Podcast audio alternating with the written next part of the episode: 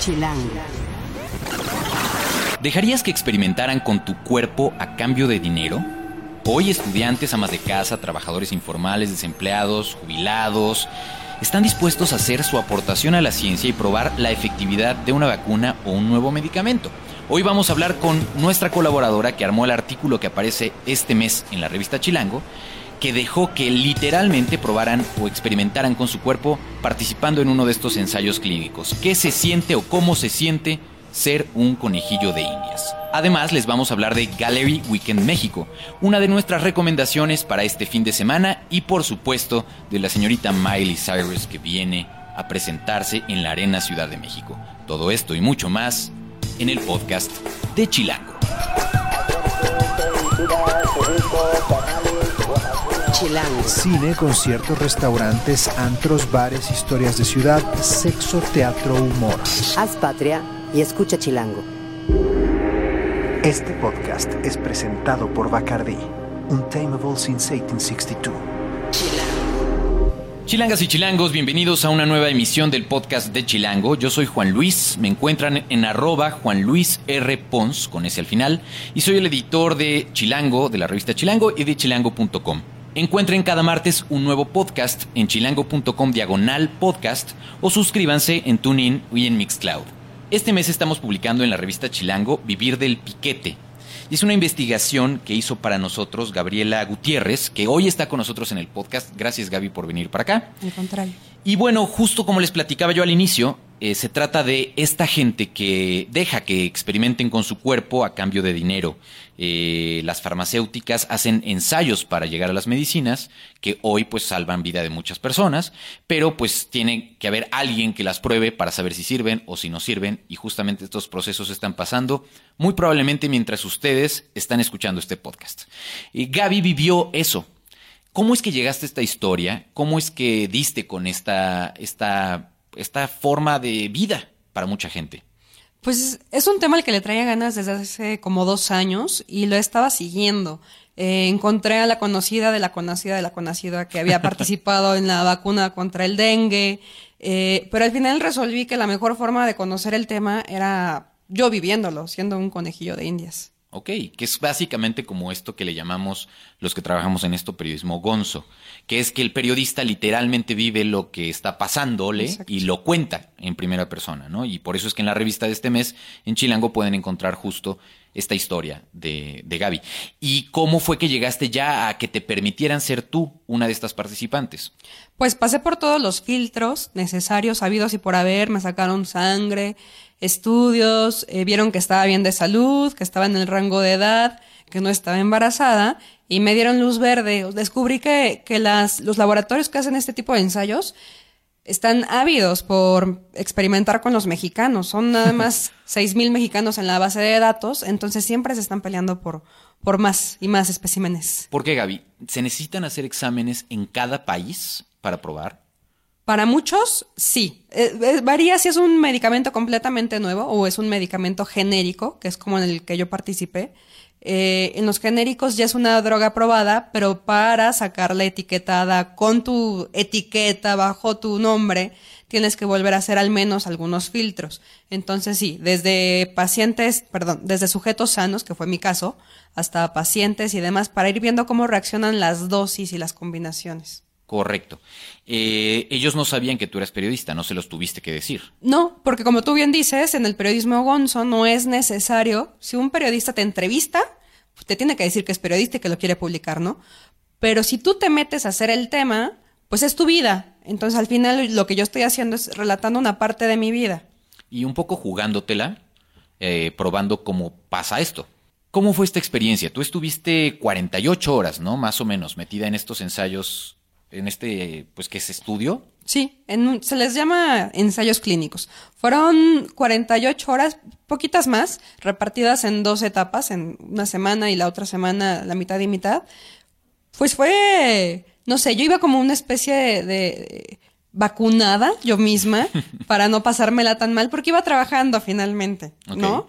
Eh, pero sí, eh, son, aunque intentan ser amables, no dejas de ser un número, ¿no? Se intentan comunicar contigo diciéndote Gaby, pero al final si no volteas te dicen azul 12, ¿no? Entonces tú sientes como la necesidad de cuadrarte y saludar con la mano en la frente.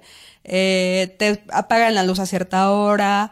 Eh, y pues al final compartes un cuarto con 12 personas, ¿no? Platícame desde el origen, ¿no? O sea, tú te dijeron, tal día tienes que llegar a este lugar para hacerte los análisis. ¿Qué es? ¿A dónde llegaste? Es una central, digamos, donde te sacan la sangre, la prueba, te entrevistan eh, y te dicen que te van a tienes que firmar una serie de consentimientos de que van a analizar tu sangre y todo lo que le van a hacer. Y después, si todo sale bien, te vuelven a llamar para decirte que pasas al siguiente filtro. Ok, la primera parte es como si fueras a cualquiera de los laboratorios que hay cuando te piden unos análisis de sangre. Llegas con ciertas condiciones, probablemente el que no hayas este, sí, en, ayunas, y demás. Exacto. Eh, eso, pues todos los chilangos, probablemente de cierta edad, ya lo vivimos en algún momento, ¿no? De ahí entonces cambia la cosa te dicen, perfecto, tú estás, eh, eres propicia para poder participar en esto, nos vemos tal día en tal lugar. ¿Y es en el mismo laboratorio? Sí, en el mismo laboratorio. No fue tan rápido porque me dicen, ok, estás limpia, estás bien.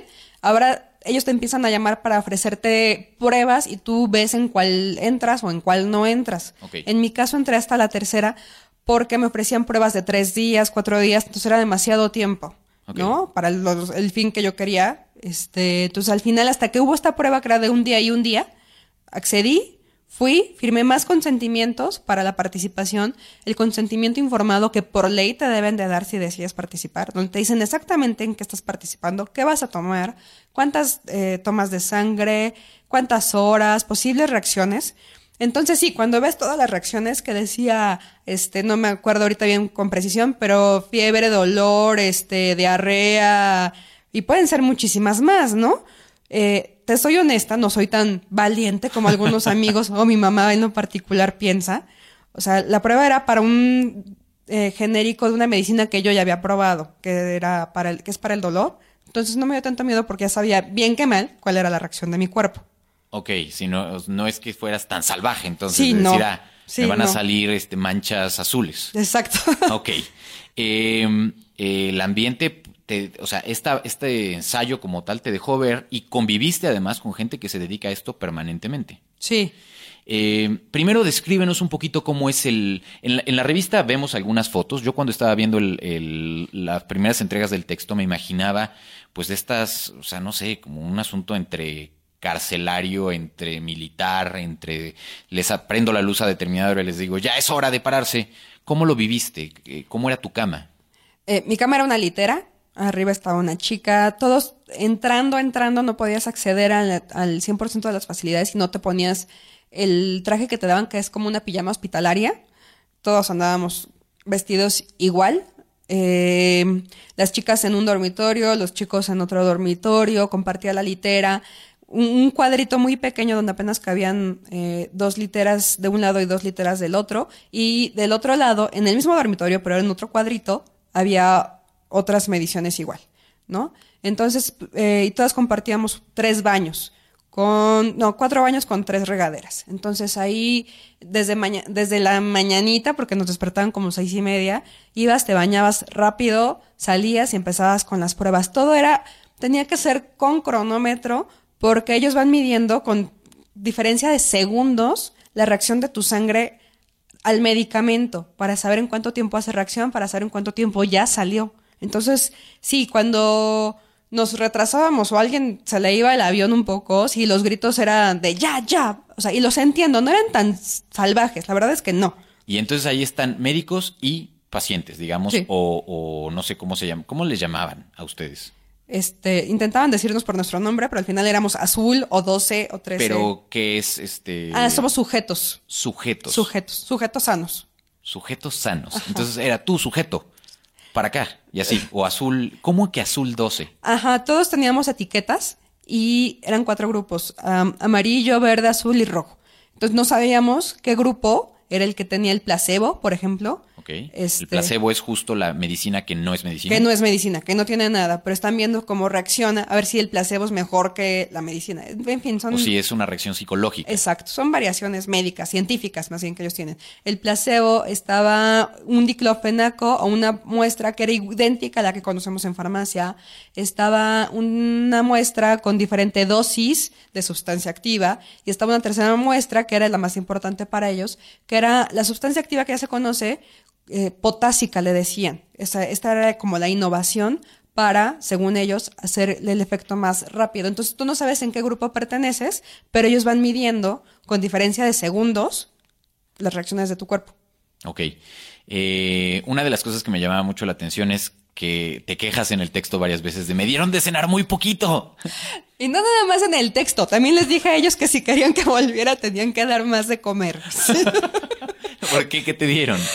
Ay, mira, ya no recuerdo también, pero sí me acuerdo que en la primera noche fueron dos molletes que estaban bien de sabor, pero sí fue como que, y después que Sí, en sigue. el texto dices, son dos molletes y ya. Sí, sí, sí, sí. No, fue, fue muy limitada. También al día siguiente, pues imagínate, tú te estás acostumbrado a comer tus huevos, tus garnachas, pues ya sabes, ¿no? Pero o lo ahí. que se te dé la gana. Que no Exacto. te diga la gente a qué hora te levantas, que eso es donde yo pensaba, no, bueno, yo ni de broma haría una cosa así. No sé ustedes, Sí. pues escuchas. Cuéntenos en el gatito podcast Chilango si ustedes le entrarían a uno de estos análisis por curiosidad o por necesidad o por porque están locos o porque quieren o porque por alguna razón platíquenos cuáles serían sus razones si es que existen para poder participar en uno de estos ensayos médicos porque yo lo pensaba y decía bueno a ver que me- a mí me digan ahorita te paras na, na, na, prendan la luz y cómete solo dos molletes y así Sí. híjole me recordaría mi época no sé de de muy chavito Sí, pero también va un poco ligado. Las, la- están medidas la grasa del mollete, ¿no? Entonces, si tomas más grasa tú, a diferencia de los otros, pues entonces igual y tu cuerpo reacciona con más grasa o más colesterol a la medicina. claro tiene una razón de Tiene ser una razón de ser, pero la odié. O sea, al día siguiente te dan pechuga asada, guácala. No, yo no como verduras, no te no como verduras. Pues ahí me las tuve que zumbar porque moría de hambre. Sí, sí, sí, fue un poco de inanición. Ahora, eh, pues sí, al final esto es como un poco comida de hospital y un poco Sí. condiciones de un, de un hospital y pues se tiene que estar monitoreando, etcétera. ¿Cómo te sentías estando ahí? ¿Hubo momentos en los que volteabas al techo de la, o sea, hacia la parte de arriba de tu litera, por ejemplo, y qué pensabas estando ahí? Eh, iba con mucho sueño, entonces intentaba variarme entre no dormirme y entrevistar a las demás personas, acercármeles. Algunos lo sentían como invasivo, lo cual era muy comprensible. Este, algunos yo creo que sienten la vergüenza de decir que no es su primera vez, porque entonces te das cuenta de que su necesidad, necesidad es mayor, ¿no? Que es el caso, creo, de la mayoría. La mayoría de los que estuvo ahí, según yo, o lo que pude darme cuenta, yo fui la única primeriza. Todos los demás ya eran conejillos de indias experimentados, ¿no? Eh, y pues ya estaba más clavada en hacer mi trabajo que en realmente pensar qué era lo que estaba, qué era lo que estaba sucediendo. No te hiciste tan consciente, digamos, de lo que una persona que no está pensando en hacer un trabajo eh, sentiría. Lo único que sí pensé es, qué mala onda, por no decir otra palabra, para los que esto forma parte de su ingreso, o sea, lo tienen contemplado, porque sí, o sea, yo fui dos días y sabía que ahí se acababa y que no tenía que volver y no me pesó. Pero alguien que dice, ya estoy esperando a cumplir los tres meses porque no puedes participar antes, para volver a meterme ahí, para volverme a meter drogas, este, porque ocupo esos, necesito esos dos mil pesos que me van a ¿Eso es dar. lo que te pagan? Eso fue lo que me pagaron por fueron más de 48 horas del ensayo, más las horas de los estudios previos, más las horas del consentimiento informado. Yo que estimo que habrán sido 60 horas efectivas, sin contar trayectos, ¿no? La mayoría viene de la franja de DF, Estado de México, esta franja de pobreza, este, Ecatepec, Iztapalapa, Chalco, la mayoría, no todos, digamos 60, el 80% venía creo que de esa zona. Eh, sin contar tiempos de trayectos. O sea, por ejemplo, el último día yo salí a las ocho y media de la noche, nos hicieron firma- eh, formarnos para darnos un cheque. eh, y bueno, yo de ahí del lugar que escogí estaba a 20 minutos de mi casa.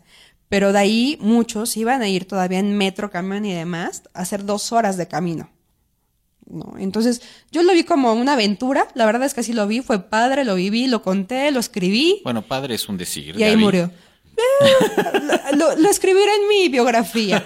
Pero este, pero ya, ¿no? Pero hay gente que de verdad está ligada a este sistema. ¿Qué piensa alguien que se dedica a esto o que hace esto de manera consistente? ¿Cómo es la mente de un conejillo de indias? Me da la impresión de que es muy epidérmica. Muy, no pasa nada, hazlo. ¿No? Muy, voy a llevar a mi hermano, a mi hija, a mi sobrino, a mi tío, porque ellos también tienen necesidad. Como a ellos nunca les ha pasado nada hasta el momento, afortunadamente, piensan que nunca les va a pasar. Yo no sé si esto esté garantizado. Este, o sea, que realmente en algún momento tu cuerpo no te va a exigir, oye, déjate estar metiendo cosas, ¿no? Este, en ese sentido sí creo que no profundizan mucho en las reacciones a largo plazo. ¿Hay algún caso que tú, dentro de la investigación que hiciste, algún caso de muerte, alguna reacción importante? Le pregunté al responsable en la COFEPRIS y me aseguró que no, que ni siquiera una reacción fuerte. Sin embargo, todos los eh, centros y, laboratorios se le llaman terceros autorizados, que están, que, practican estos ensayos, están obligados a tener un carrito de emergencias. Estos carritos que aparecen en las series de televisión de doctores que vienen corriendo con el desfibrilador y sustancias y demás eso de esta por ley lo deben de tener en sus instalaciones. Pero según lo que nosotros te dijeron, no se ha usado hasta ahora en México. Exacto. Hasta donde me dijeron, no se ha usado. Y eso que ah, se han hecho pruebas de todo tipo de cosas. O sea, este, como decías, la vacuna del dengue. Sí. Eh, ¿Cómo es eh, la edad, por ejemplo, el rango de edad de estas personas? Hay mucho chavo, muchísimo estudiante universitario. Eh, fuera de los chavos, que ellos bajan mucho el promedio de edad, la mayoría creo que están arriba de los 40. O sea, por ejemplo, las, creo que la edad más productiva es en los 30, ¿no? Este, este rango de edad casi no hay. O sea, son muy jóvenes que no pueden trabajar porque están estudiando, o son personas muy... que, que ya el sistema laboral ya no los acepta tan fácilmente. Personas de 40 años, amas de casa, desempleados, este, básicamente eh, el, nivel de estudios de los que pude conversar, la mayoría son de secundaria, prepa, algunos.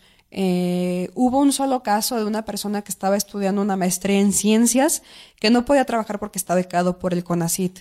Entonces, pues, pero tiene familia, tiene una esposa y tiene un hijo. Entonces, ¿de dónde consigue ingresos si no puede trabajar?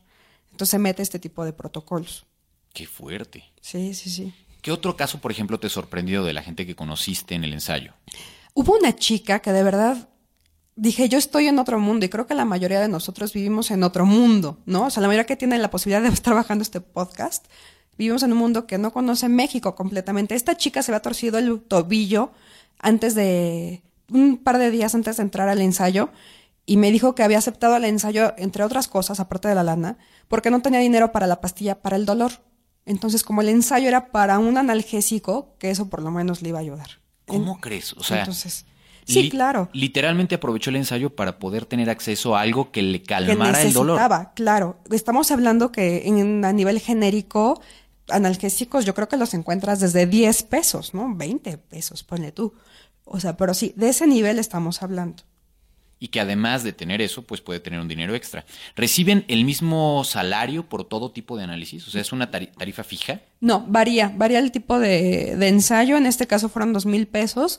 Para los que me ofrecían de tres días y tres días, o sea, seis días, era creo que cuatro mil pesos, cosas así. Y, varía dependiendo el, el centro, el laboratorio y el tipo de ensayo y los días.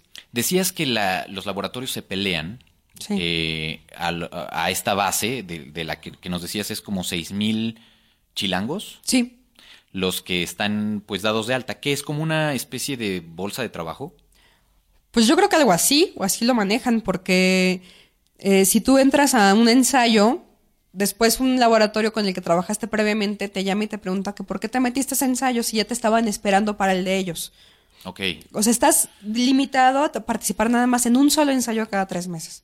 Y esto, esta regulación la pusieron porque detectaron que había gente que salió de un ensayo y se metía a otro, ¿no? Entonces era perjudicial para ellos y perjudicial para la investigación. Exacto, para los resultados y eso. Este, entonces sí, entre ellos mismos se pelean. Incluso te dan un bono aproximadamente de 200 pesos por cada persona que le lleves. Pásele, pásele, pásele, siempre y cuando pase los filtros. O sea, siempre y cuando sea una persona sana. Es un poco eso como piramidal, entonces. Sí, sí, sí, sí.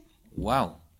Eh, em, sientes que la gente que estaba ahí, eh, ya nos contabas, eh, a veces podías como percibir cierta pena de decirte no es mi primera vez.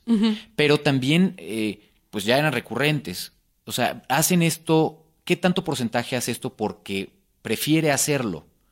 ¿Y qué tanto de veras encontró que era la única alternativa que tenía de trabajo? Eh, como lo hacen cada tres meses, no es la única alternativa. Todos como que le están buscando, pero están muy pegados a la economía informal o a, o a trabajos temporales. Había una encuestadora, por ejemplo. Entonces tenía etapas de mucho trabajo y etapas en las que no, y cuando no, iba a los laboratorios a preguntar para qué soy buena, ¿no? O el ama de casa, este, que vende cosas por catálogo, entonces se organiza para bloquear unos días y va a los ensayos. Pero, por, ejemplo, esa ama de casa en particular que estoy pensando era movidísima. O sea, tenía las direcciones de los de 12 centros eh, terceros autorizados de, de la ciudad, ¿no? Sabía cuál pagaba bien, cuál pagaba mal, cuál regadera estaba fea, qué piso estaba feo. Sí, era mi, como mi guía de turistas en este, en este mundo. En este mundo, ¿un mundo al que regresarías? Jamás nunca. O sea, no, no, creo que no. O sea, creo que sí se lucra mucho con la necesidad de la pobreza de la gente, porque estamos hablando aquí de la parte de sujetos sanos, pero también hay una parte, cuando ya avanzó la, la molécula, se le llama, en nuevos medicamentos, que llega a probarse en los pacientes, es decir, en los que están enfermos del mal para que se está probando, ¿no?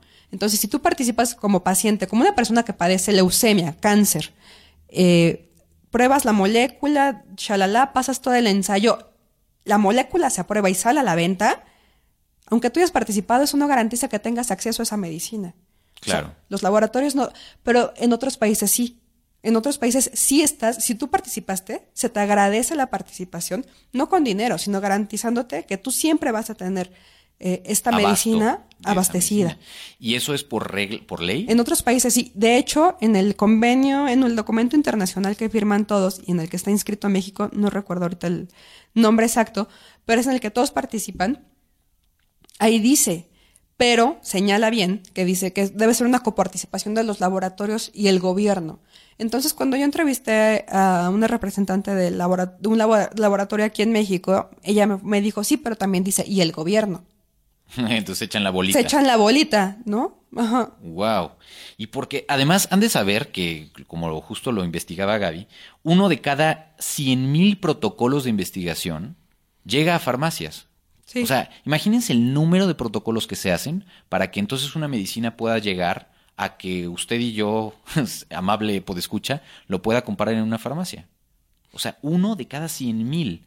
Nos dices que mil millones de dólares cuesta desarrollar una medicina nueva. Sí. sí, mil sí. millones de dólares. Ese es el principal argumento de por qué la medicina es tan cara, los primeros 20 años, que son explotación exclusiva de la patente. Ese es la- el argumento principal de los laboratorios para decir que una medicina pueda costar mil, dos mil, tres mil pesos. Es eso. Y Hay que después, sacar lo que se invirtió. ajá, y después cuando se hace genérico te encuentras con que las venden en 20 pesos. O sea, esta disparidad a veces tan abismal se debe a esta inversión tan cara que es llevar un- una nueva molécula hasta los estantes de las farmacias. Muy bien. Pues seguramente tendrán alguna duda al respecto de esto y para ello Gaby nos va a dejar su Twitter, que ustedes la pueden encontrar en arroba gabitrónica. Si tienen alguna pregunta justo de cómo le fue, no les va a dar recomendaciones de cómo llegar a eso. Espero, entiendan que si esto tiene sus grandes riesgos, por más que no se haya pues documentado de alguna manera y aunque los estén cuidando, pues híjole, no, no, no siento que sea una de estas experiencias que todo chilango debería vivir en esta ciudad. Háganlo, háganlo, y después nos platican. Muy bien, Gaby, muchísimas gracias. No, al contrario, Juan. Gracias a todos.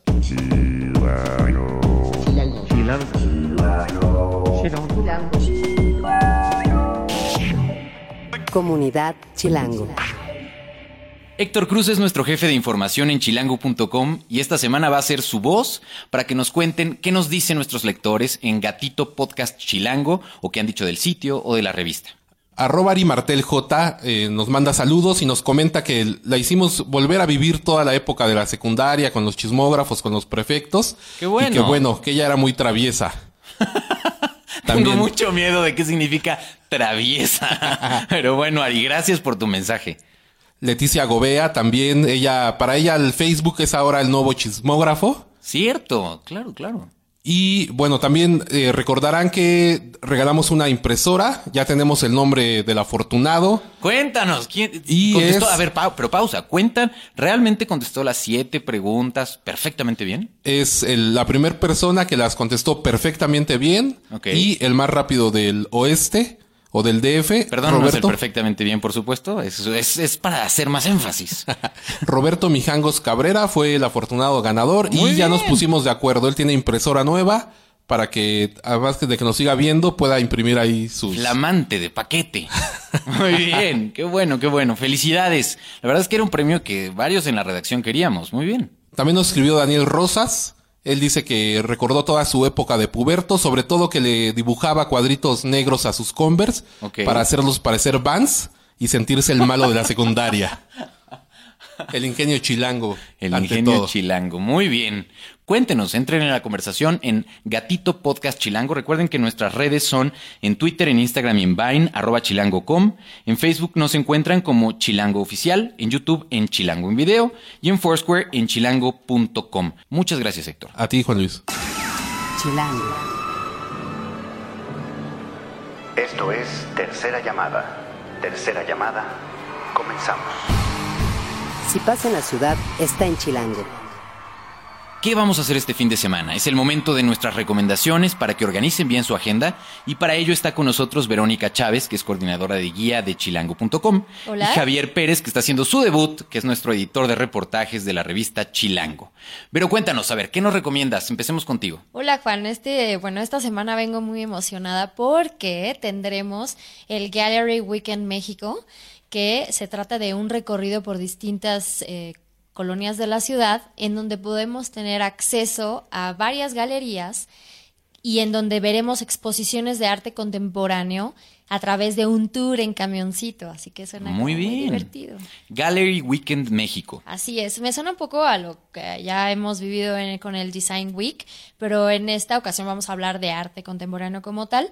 Lo vamos a tener en la ciudad del 19 al 21 de septiembre. Correcto. La entrada es libre para cualquiera de las galerías en la- a las que ustedes le quieran caer. Son 20. Los recorridos van a comenzar eh, súper tempranito a las 11 de la mañana.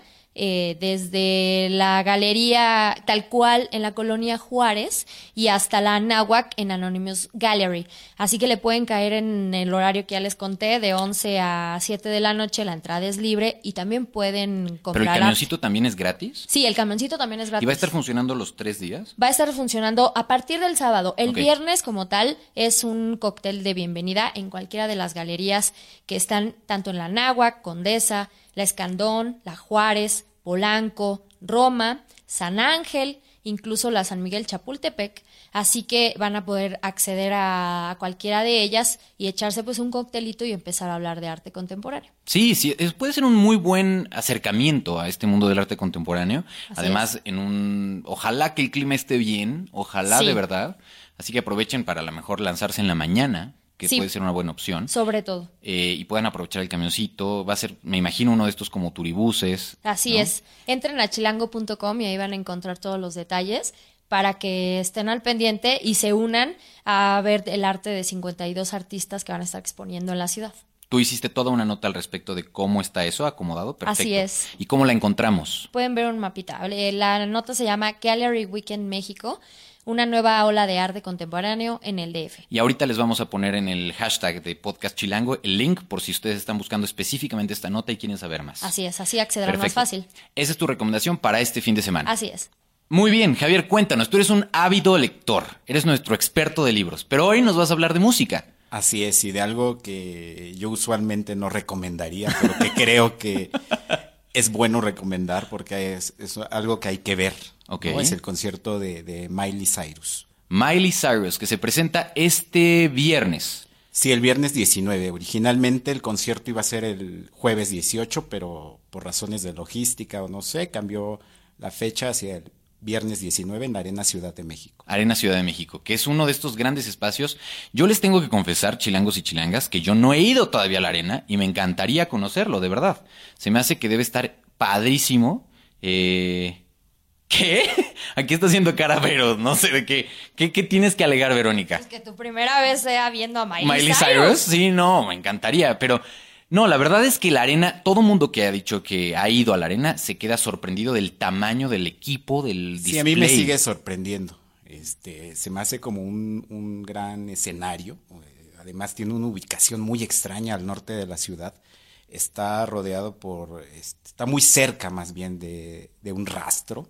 Imagínate. Es una zona rarísima para tener este, un foro tan bien hecho. Eh, y bueno, pues va a ser un escenario perfecto para ver a la señorita controvertida en Miley Sí, seguro habrá excentricidades en su concierto, como ha sido en esta gira que es la Avengers Tour, que es homónima de su disco.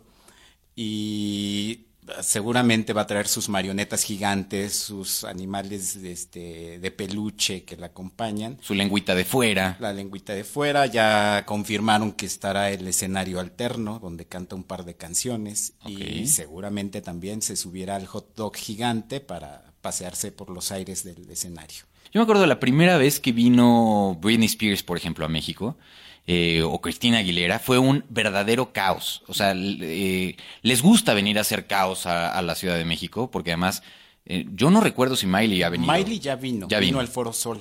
¿Y hace qué tal le fue? unos dos o tres años, le fue bastante bien, pero todavía no era la niña locada, excéntrica. Ajá, era la niña de Disney todavía. Estaba saliendo de esa etapa y se aventó un concierto, pues más o menos digno, con su guitarra, haciendo buenos covers y tal. Y creo que no ha dejado los covers. De hecho, se va a aventar este, Dos, dos, tres. o tres. Muy bien. Y entonces tú no eres tan partidario de Miley, pero pues quieres vivir la experiencia. Pues yo creo que es de esos espectáculos que, que deben verse. Además, todavía están, hay boletos. Este, la gente de la Arena Ciudad de México está sacando eh, a cuentagotas, pero está sacando boletos de los de la pista y de los de gradas. Entonces, igual, si se mueven ahorita que nos están escuchando, en cuanto termine este podcast, métanse a ver si todavía encuentran algún lugar.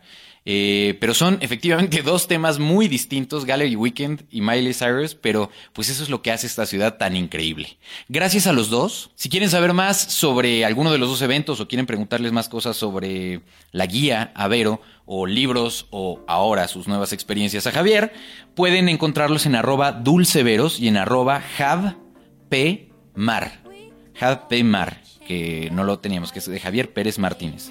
Eh, los vamos a dejar justo con esta canción, con un pedacito de Breaking Ball, que es la canción probablemente que empezó todo este caos con Miley.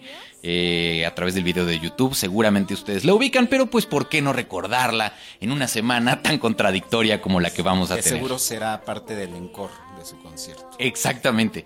En el diseño de audio estuvo Omar Morales, la producción como cada semana es de Rafa Med Rivera, que algún día voy a lograr que hable en este podcast. Hagan patria y escuchen Chilango. I came in like a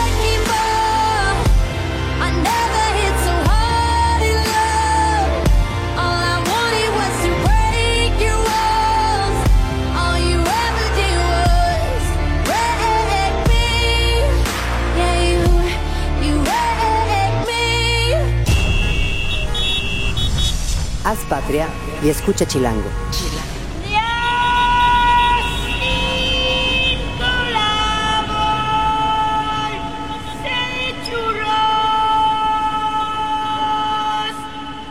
Derechos reservados, Grupo Expansión 2014.